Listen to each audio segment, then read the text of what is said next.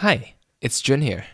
As an introduction to this episode, we're going to do a small exercise. Now, quick as you can, try naming five different types of pasta. Here, I'll get my sister to do it along with us. Okay, can you name me five different types of pasta? spaghetti, rigatoni, angel hair, penne, uh, lasagna. Nice. You got it? Easy enough? Okay, next. Name five different types of rice. I'll give you some time for this one. See, it isn't as easy, right? Shall we listen to my sister's response? Okay, now, can you name me five different types of rice? Rice. Broken rice. Malaysia. Oh, basmati. Jasmine. Uh, yeah, that's about it. See, isn't that crazy? We're an Asian family that lives in Malaysia. We grew up eating rice nearly every day, and we still do. And our bucket of rice at home has never gone empty. And yet, we can't name five different varieties of rice.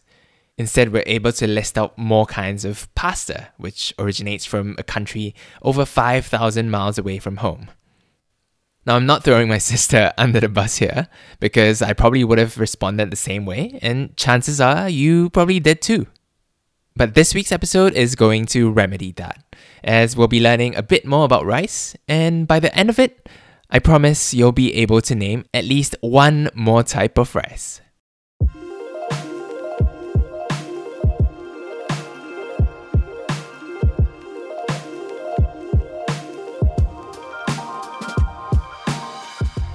This is Take a Bow, the show exploring anything and everything around Asian food. I'm Lo Yijun. Asia's staple starch has always been rice. You can't think of an Asian cuisine without mentioning it. From Japanese sushis to Indian biryanis, Iranian tahdigs to Indonesian nasi goreng, rice is a necessity in meals across the whole continent. And yet, there's often very little that's said about rice. While rice is so important, so pervasive in the everyday Asian meal, it is often thought of more as a vessel for other, more flavorful dishes and sauces. But why is this? Why isn't the flavor and variety of rice something we discuss in as much detail as the Indian curries it soaks up, or the Chinese stir fries and stews it sits beside in a Chinese meal? Why do we pay more attention to the fillings and toppings of a Japanese hand roll or a Korean bibimbap more than the rice that's holding the dish together? So today, as a small antidote to the general dismissal of rice, we'll be delving into the colorful, fragrant world of heirloom rice. And we're going to do that by unearthing the little known rice industry from one specific place in Asia the island of Borneo where heirloom rice has been cultivated for generations.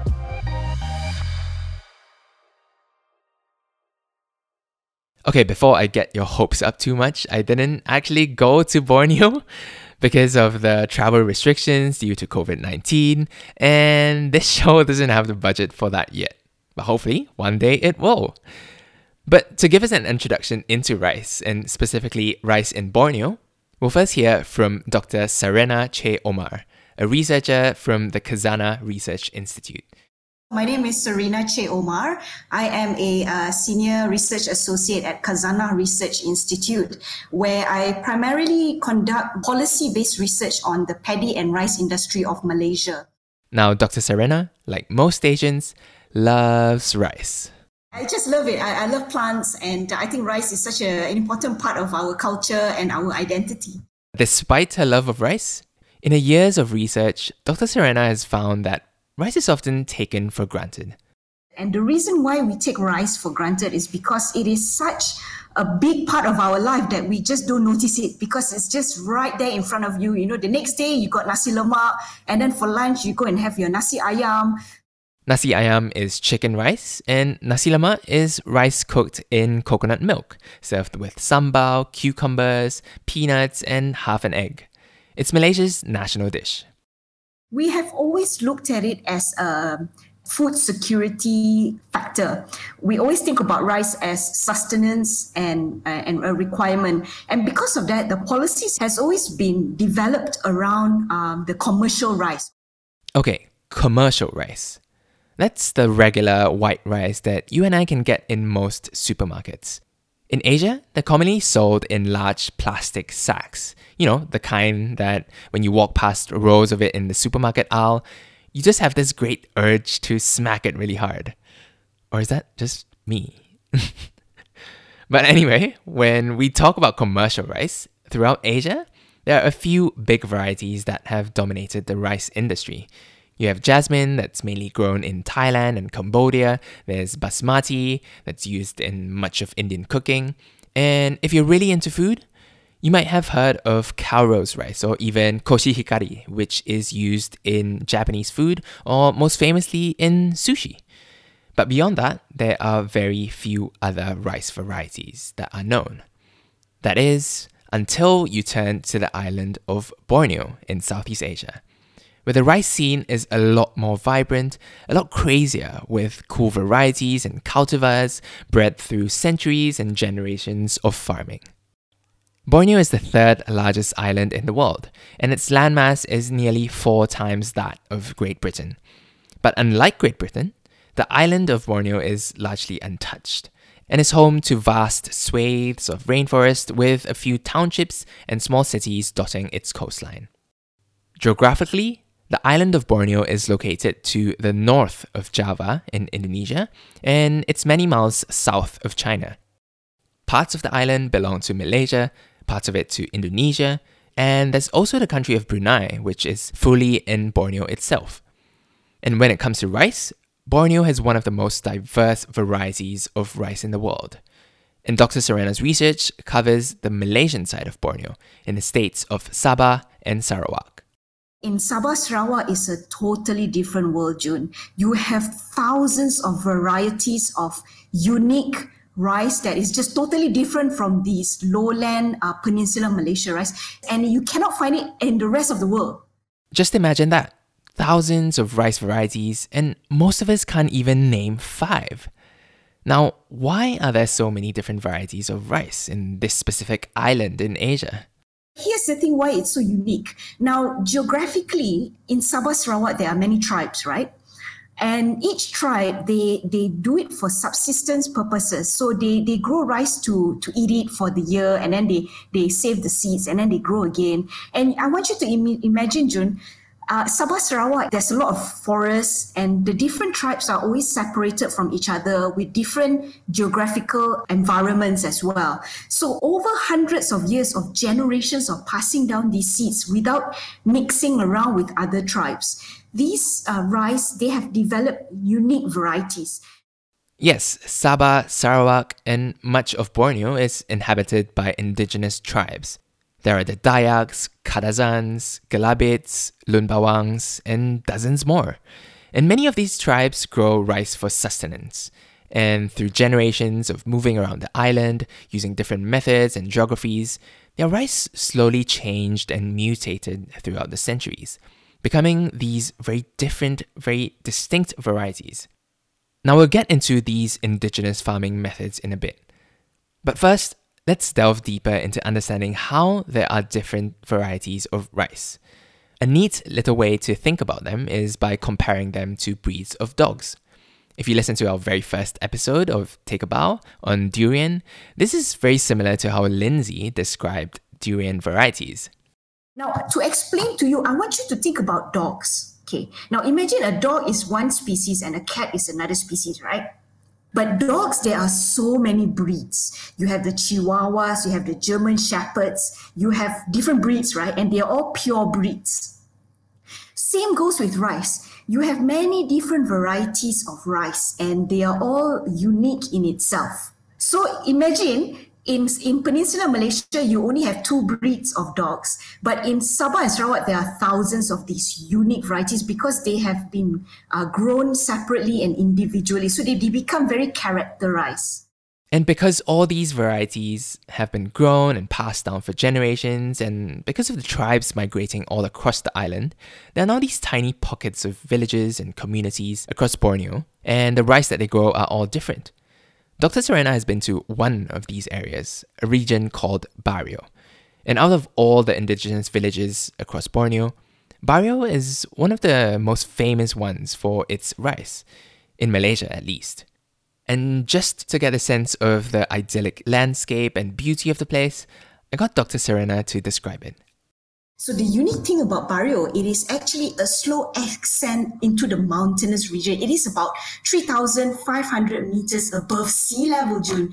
When I was there, I felt like I was in a dreamland because I'm surrounded by mountains and, and I want you to imagine it is actually 12 hours four-wheel drive dirt road drive inland to reach Bario. That is how inland it is and it is high up in the mountains. And high up in the mountains there is a crown. So imagine a crown whereby the, the, the mountains surround a little plain. In the middle is, is a flat area. So when you fly above it it's just beautiful. It's it's circled by mountains and it is supplied by seven rivers and streams fresh water. If you can't tell by dr sarena's tone just how excited she is about this place there was a point in our conversation where she got even more animated. In Jun, Jun, it is so it is so out of the world, right? I, I remember when I was there on the first night, it was so dark at night. I was uh, sleeping alone. Uh, my colleagues were in the other room, and I remember I couldn't sleep because when I closed my eyes and I opened my eyes, I couldn't see the difference. It was pitch black. So I, I still remember that experience. It's crazy. Imagine that a place that's pretty much untouched by modern civilization. And really, the whole of Borneo is dotted with places like these villages occupied by just a few dozen indigenous tribespeople, each one as scenic as what Dr. Sarena described, all with little contact with the outside world, although that is rapidly changing. So, with a place that's so untouched by industrialization and modern agriculture, the way they go about farming and cultivating rice must be really different too, right? Yes, actually, uh, their whole method of rice cultivation or paddy cultivation is actually very, very different. In a way, you could call them archaic.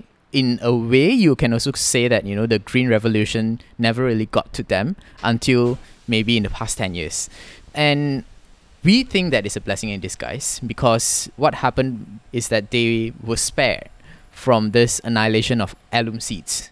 That is Chan Xiang, better known as Z He's one of the four co founders of the Langit Collective, a social enterprise that's been making waves across Southeast Asia's rice industry.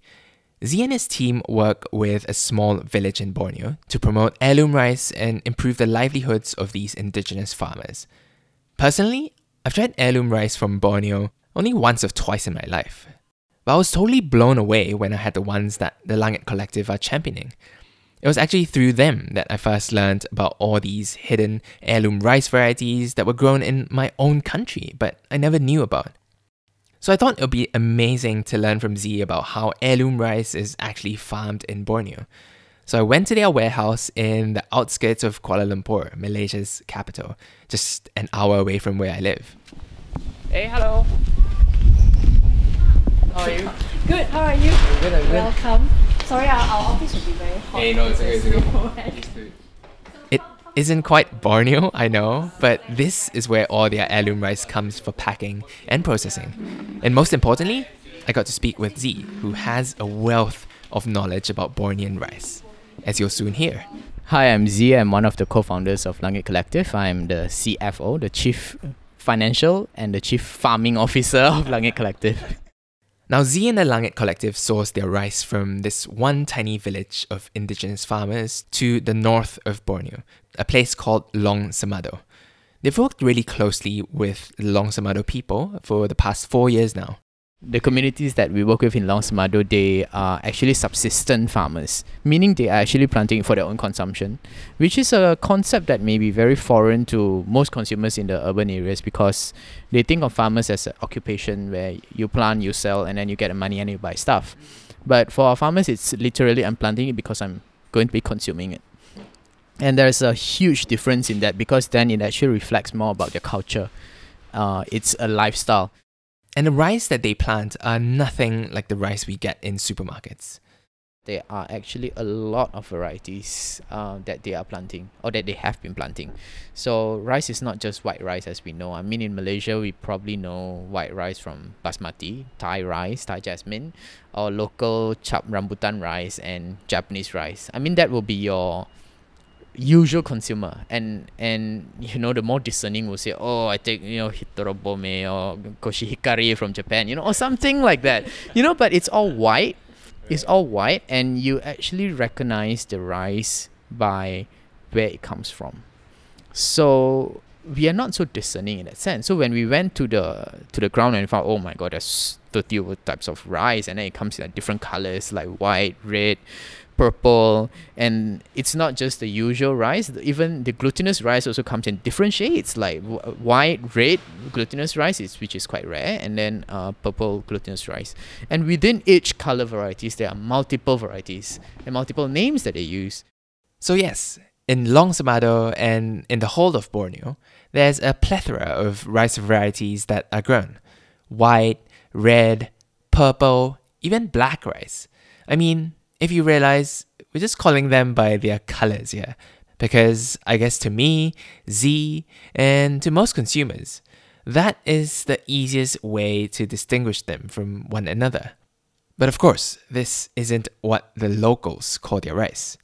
They have many different names for each rice variety. Names that describe the texture of the rice, the yield, how they taste, and their cooking applications. And it's actually through this aspect of language that Z began to understand how the locals really thought about rice. now four years five years down the road you know we start to understand a little bit of the language. And certain words that they use in the language only exist in the language. And it has got to do with the process of planting rice. So i i, I can quote you one one word like tunap tunap means uh when you transplant a paddy seedling from the nursery to the field and when it stands upright that's called tunap and so I had to use so many words to explain this particular one word that exists in their language. So you can see from that how it actually reflects the culture and, and they actually do observe the whole uh, paddy planting process very, very closely that, you know, they could actually go down to that detail and, and, and actually talk about that. That says a lot. I mean, just compare this to the English language where rice is just rice. uh, if we talk about English language, rice is a, not a very common thing to the to, to the English. So everything is rice, right? So we have uncooked rice in Malay we call beras. We have cooked rice which we call nasi, and it's called still rice in in English. There's there's no differentiation to the English, but you can see from there how it actually reflects the culture where it is actually something that is more staple to us. Yes, exactly. This isn't just limited to indigenous languages or to Malaysia's national language, Malay. Even in Mandarin, there's a difference between cooked rice, which is fan, and uncooked rice, which is mi. But the indigenous farmers in Borneo have even more ways of describing rice. So, really, they are the true connoisseurs when it comes to rice farming, harvesting, and even cooking. Yeah, so they know exactly, you know, the, the properties of the rice and what is it best for. And they have all these recipes and different ways of cooking particular varieties of rice. And we are we are still learning as we go. Just take the regular white rice that we have on a daily. To us, it's just white rice, and we use the same white rice for nearly all of our cooking. But to them, they have a bunch of varieties which all have different properties and different purposes. Um, for example, the white rice, we are carrying the uh, sale and the adan, the two varieties. They have other varieties called pade nanong, pade rindu, and these are other white rice varieties that they use specifically for a dish that they make. It's called the nuba laya, or if I translate that, it will be soft rice. It's usually wrapped in leaves, It's a leaf called the petal leaf or daun itip in their language. And they would use this rice that will have this similar to the Thai jasmine rice, that pandanus smell. But the main quality of that is that if they were to wrap it in the rice when it's hot and even when it's cold, it wouldn't turn hard. You know, some rice turns hard as it turns cold, but this will still be soft even when it's cool. Now, that's just one example. And I know, so far we've been talking in pretty general terms about Bornean rice, but we still haven't zoomed into any one particular rice variety. You know, just in case you want to show off the next time someone asks you to name five varieties of rice. So let's talk about Beras Adan, or Adan rice. It's the most widespread rice variety throughout Borneo, especially in the Malaysian side of Sabah and Sarawak. It's one of the rice that the Langit Collective is championing, and it has some pretty unique properties. So the adan is this very small, I would say, a short grain, but not fat. It's a very thin short grain, uh, marble white. When it's cooked, it has a very uh, chewy and uh, sticky texture that some would actually associate it to like the Japanese uh, pearl rice, but it's not as dense it's very light and airy. I mean, we have made sushi and like tamaki out of it. It works. It really works. And the thing is, uh, a lot of people say in, in, in the kampong and also some of our consumers say that oh, you don't feel full eating this, like, but you keep wanting to eat it because it's very tasty, but you just eat a lot of it. Uh, so it's actually if if people use it for sushi, right? Yeah then they can have more sushi. Yeah. yes, which is actually which is actually true because we actually made like hand rolls out of it, and I remember distinctly like we actually I actually portioned two rolls per person for for lunch. Actually, if you think about it, two full hand rolls is actually quite a lot of rice. But we had it over picnic and then we just didn't feel anything that was Beras Adan sounds like a dream. I mean, it's like sushi rice, but you can just eat loads of it without feeling full. Come on. And its application isn't just limited to Japanese sushi rolls. Oh, of course not. Z discovered another beautiful way the locals used adan rice in porridge or congee. Uh, when we actually made porridge out of it, um, it's it's like the best thing ever when you boil porridge and as the grains soak up the water, it actually um, sediments down, and then you have like this sort of layer of like um, rice gruel. So it's like it's just it's just water, you know. It's just it's just water, but it's like imbued with all this rice starch kind of thing, and then you just drink that. It tastes like a cereal drink. Very hearty, and if let's say you have like an upset tummy or anything like that, you know that's like the per- per- perfect remedy. That sounds so comforting. I'm really tempted to make some now. Well, Actually, I'm in luck because Beras Adan has slowly but surely entered into the restaurant scene in Kuala Lumpur, where I live. And one of them, a contemporary Malaysian restaurant called Lee, actually makes porridge out of Adan rice. So I went to the restaurant and spoke to its chef owner, Lim Heng Kit, to learn how to make Adan porridge. And secretly, I was just hoping to taste some Adan porridge without having to make it myself. But don't tell anyone. Okay, so I'm at Lee Restaurant, and the chef owner here, Heng Kit, is going to show me how he makes his porridge. So this dish, uh, first the rice, the rice that we're using is the beras adan. How we cooked it at first is sort of cooked it uh, low and slow with ikan bilis stock, so anchovy stock. After cooking it almost to, it's sort of sticky, a little bit sticky. So, um, so we're just gonna warm this up. So what we're going for is, for me, I want to try reach almost like a risotto-like texture. Um, what we serve it with is to go with like the seafood theme. Um, we fry up some ikan bilis itself. We actually also make some fish sauce caramel, and we serve it with this uh, tobiko, just to give a bit more seafood flavor to the dish. Um, and then we also serve it with dehydrated kailan. So it's it's a play on when I was growing up. My grand aunt used to make me this ikan bilis congee with tons of spinach. So it was just a very simple. Um, I think basically she used it because it was just using what what was around, and spinach obviously it's pretty cheap. So she did it in a very simple way. So this is just my adaptation of uh, that dish, but uh, just I wouldn't say uh, refined, but just adding all these touches with different techniques here and there. So just updating it a little bit. Yeah, I think uh, I'll start, start plating it up. So congee down first. Then we have this uh, sous vide egg, it's already cooked um, at about, us we did it at um, uh, 72 degrees for 12 minutes. A little bit of our fish sauce caramel just around. From there we have a little bit of just some simple fried ikan bilis. And we also have this uh, crispy kailan, which is dehydrated. So we blanch it in salt water, uh, dehydrate it overnight just to give it that crunch. So what's gonna happen is when you mix it with the dish, it will almost become like seaweed. Yeah. Just a little bit. And just some fresh scallions just around. So kind of like inspired by my grand aunt. Um, but just uh, updated, I guess. Yeah. I mean, I've never actually tried this dish Okay. in you can have it the restaurant. yeah.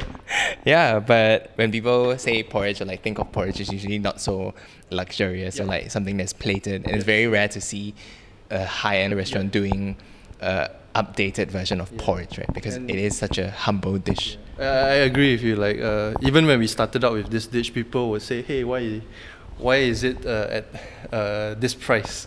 But I think if you see like what goes behind it, like for example, the type of rice which we are using at the moment, which is adan, beras adan, uh, I think uh, it makes a slightly different sort of play on what usually is out there, where they just you know maybe it's more liquid and uh, what, but here it's really trying to highlight the rice, but at the same time go with that seafood theme as well. Yeah. Okay, shall we taste? Okay. After cooking the dish and eating it, sorry, I didn't record myself eating the dish, but maybe I can do a mukbang special at some point. But anyway, after that, I asked Heng Kit about how his understanding of rice has changed throughout his years of being a chef. Has your personal understanding or like preference for rice has it changed over your years of being a chef or like running running your restaurant? Yeah, definitely. I mean, it's something we cook every day, and uh, it seems like the most simplest thing to do. But you'll be, it'll be, uh, you'll be surprised how even sometimes professional chefs don't know how to cook rice properly. So, What, what do you mean don't know how to cook rice already? So what's the like young chefs coming up, they uh, look at maybe French techniques, uh, the way you cut a vegetable and things like beurre blanc and stuff. You you you put that on a, uh, on a higher level, but you'll be surprised where maybe some even the younger cooks that come out of culinary school now they can't even cook it properly if that makes or they don't even know exactly how to cook it. So that's what I hope to change. Uh, hopefully, teaching more people about it and what we try to do with our cooks is, hey, you know, you know what we're doing rice bowls. We are serving, you know, maybe hundred rice bowls a day, but we cannot take this rice for granted. We still have to cook it with as much care as much as a steak. Mm. Cooking rice with as much care and thought as a steak. If only we could all view rice through that lens. And I think that's a great way to tie all of this together. That perhaps we should start seeing rice like how the indigenous people do, paying more attention to the flavor and texture and properties of rice. And as Heng Kit says, don't take rice for granted. Instead, treat it with love and respect, as you would a steak. And maybe sometime in the future, we'll be able to have conversations around the dinner table centered around just how good the rice tastes. But to get there, there's still a lot to be done. While people like Z and Heng Kit are bringing awareness to these heirloom rice, their reach is limited. If you think about it, we've just been talking about one type of rice, Adan rice. But there are hundreds of other varieties out there just waiting to be discovered and shared with the world. Each one with unique flavors and properties that we've probably never even thought was possible. For example, I recently saw Z posting about some sourdough he made. You know, just your regular lockdown baking.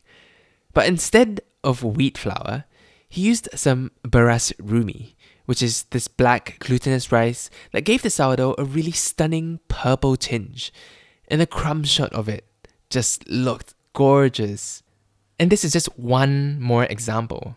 There's a whole world of rice out there to be explored, beyond Adan rice, beyond Long Semadoh, and beyond Borneo.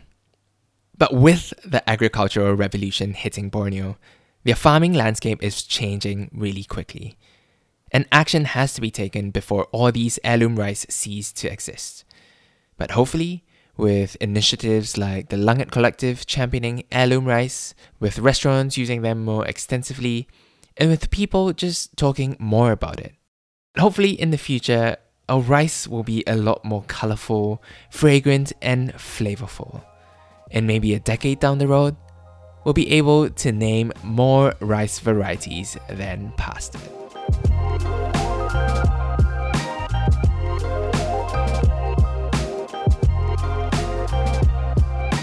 Thank you so, so much for listening to this episode of Take a Bow. If you enjoyed it, please subscribe to us on Spotify, Apple Podcast, or wherever you're listening to this. Also, if you can, do leave us a review. It will really, really help our show grow and just get more people excited about Asian food. And actually, let's read out a review again. Hmm, maybe I should make this a regular thing. Anyway, this review comes from Aisha B. Hassan, who's actually a friend of mine in real life. So thank you so much, Aisha. She says, This podcast is a love letter to all things Asian food, and the host carries out this homage with a great mixture of storytelling and facts from the experts. I'm really enjoying it. Thanks so much, Aisha. Take a Bow is hosted and produced by me, Lo Yijun. Many thanks goes out to our guests this episode, Dr. Sarena, Z from the Langit Collective, as well as Heng Kit from Lee Restaurant. Thanks also goes out to Magdalene Wong for designing our cover art. Our next episode will be out in a fortnight, but until then, this is Jun, bowing out.